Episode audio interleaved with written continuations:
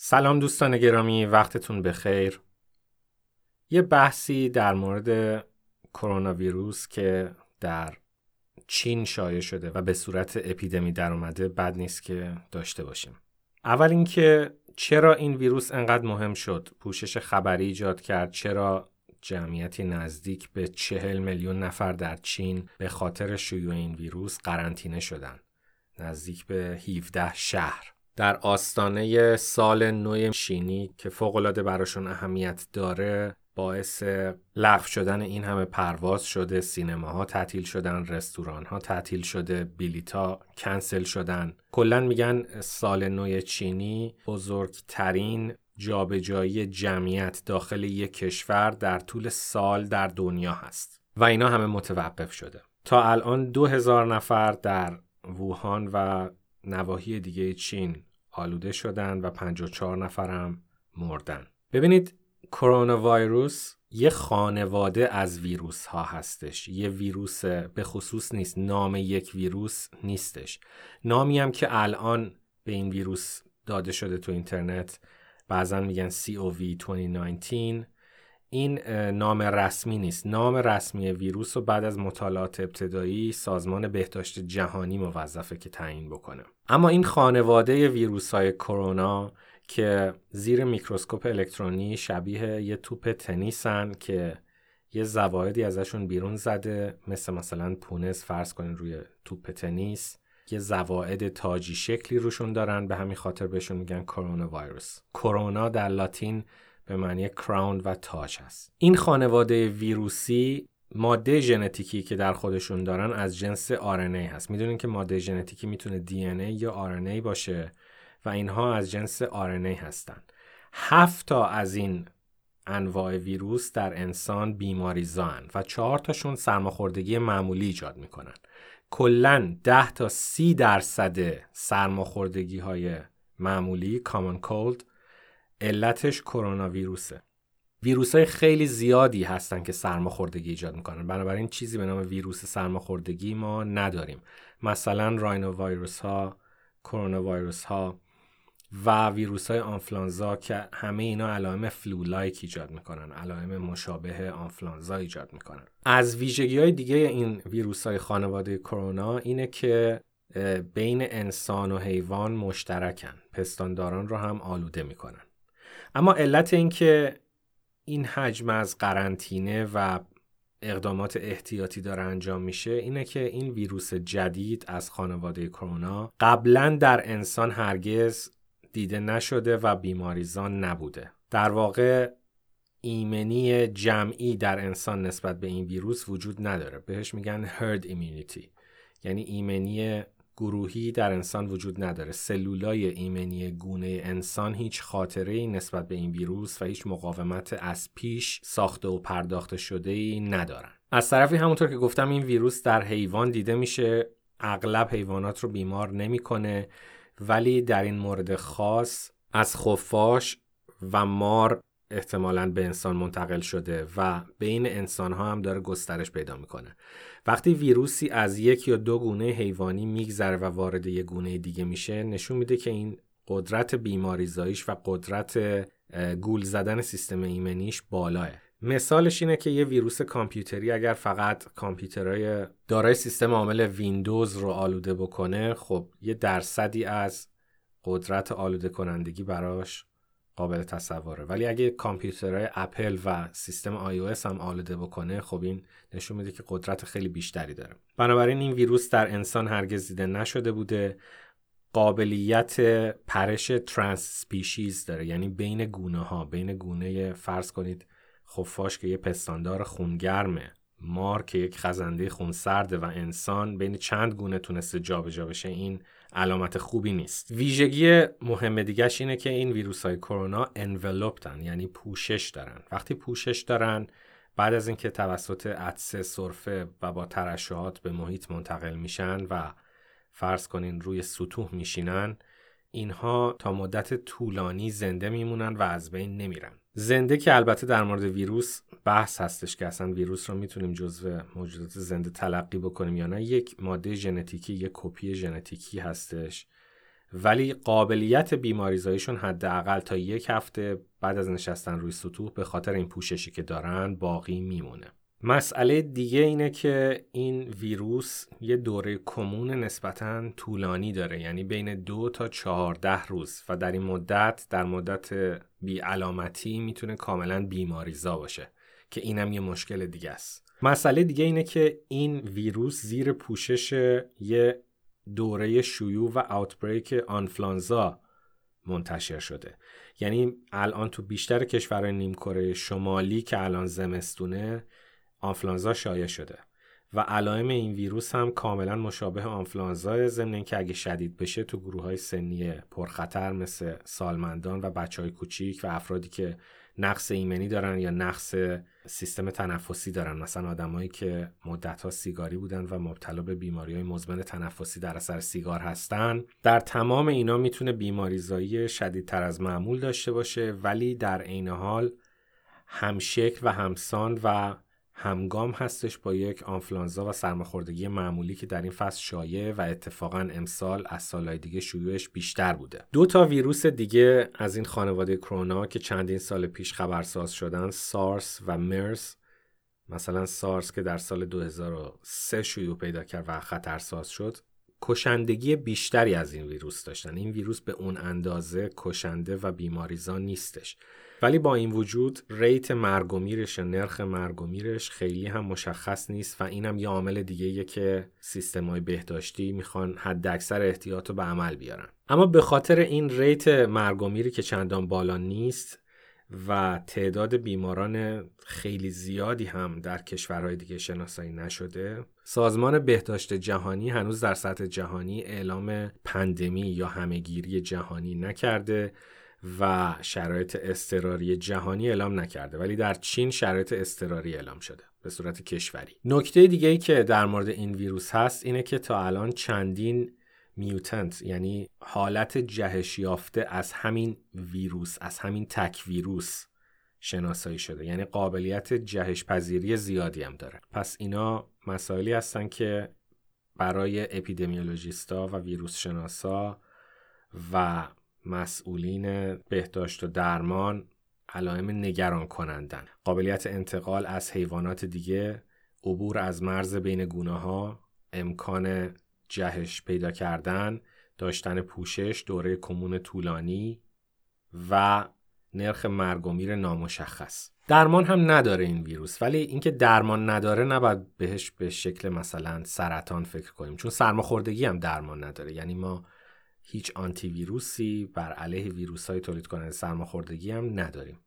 بنابراین از این نظر در اون دسته قرار می‌گیره یه نکته دیگه که این ویروس داره و از سارس از این نظر بدتره یک index ی شاخصی تعریف می‌کنن در اپیدمیولوژی برای بیماری هایی که ناگهان شیوع پیدا می‌کنن به نام attack rate rate حمله نرخ حمله که در مورد سارس به خاطر اینکه شدت بیماری خیلی زیاد بود و منجر به مرگ و میر می‌شد و فرد رو زمین گیر می‌کرد انتقالش از فرد به فرد دیگه زیاد نبود و در واقع ویروس خودش خودش رو یه جوری به وسیله کشتن میزبان محدود می‌کرد. این ویروس اینجوری نیست. یعنی از بین تمام کسایی که تماس پیدا کردن عده خیلی زیادشون نزدیک به همهشون مبتلا میشن و اینا میرن و هر کس دیگه که باشون تماس پیدا می‌کنه مبتلا می‌کنن. در واقع میگن نرخ حمله یه چنین ویروسایی بیشتر از یک هستش و این ویروس ها خودشون محدود نمیشن. برخلاف سارس که attack rate ش زیر یک بود.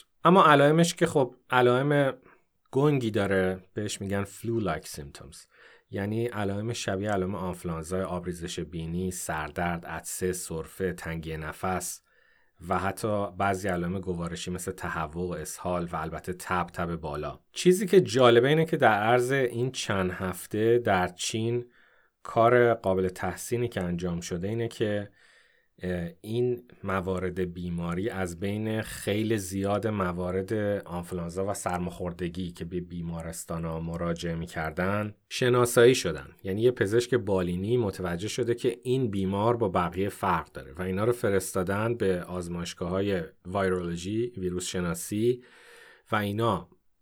ویروس رو ویروسی رو که نمیشناختن عاملی رو که نمیشناختن از خون یا ترشحات اصطلاحا ایزوله کردن جدا کردن و اینو فرستادن به آزمایشگاه های ژنتیک. در اونجا توالی ژنتیکی ژنوم این ویروس اصطلاحا sequence شده شناسایی شده و بعد این در کنار موارد دیگه گذاشته شده بهش میگن طبقه بندی فیلوژنیک. یعنی شجره این ویروس شناسایی شده که اولا این جرم این میکروب ویروسه. دوما که کرونا ویروسه RNA ویروسه. و بعد اینکه میزان تشابهش با موارد قبلی مثل مثلا سارس و مرس چقدره؟ که در این مورد میگن حدودا 70 درصد احتمالا شباهت به سارس داره. و بعد اینکه از بین چند تا بیماری که پیدا کردن این ویروس ها این ویروس های این دفعه تفاوتاشون نشان دهنده جهش ژنتیکیه. بعد از این مرحله اپیدمیولوژیستا دست به کار شدن و یکی یکی این case ها رو به صورت مهندسی معکوس یا برگشت به عقب با مصاحبه متوجه شدن که مرکز اصلیش از کجا بوده و همه از کجا اومدن که یه بازار فروش حیوانات زنده و مرده در ووهان چین به عنوان epicenter به عنوان مرکزی که این بیماری از اونجا بلند شده شناسایی شده. همه این process شناسایی بالینی بیمار اول به اصطلاحا index case. تا شناسایی ژنومش تا شناسایی علتش و منشأش چند هفته طول کشیده. و بعدم بلا فاصله خب اقدامات قرنطینه و اقدامات بهداشتی رو که مستقر کردن در این زمان کوتاه خیلی تحسین برانگیز بوده و اینو WHO میگه که چین خیلی خوب عمل کرده در این مورد.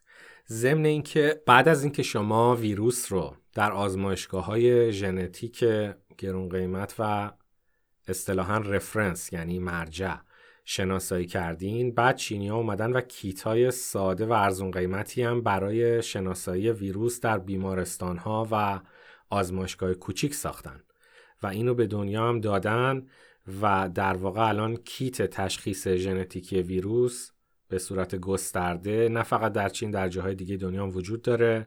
که بتونن موارد جدید رو شناسایی بکنن. اما مدتی پیش یه مؤسسه یه مؤسسه بهداشتی در آمریکا یه مدل سازی کامپیوتری انجام داد و اتفاقا حالا به صورت تصادفی در مورد همین کرونا ویروس هم کار کرده بودن.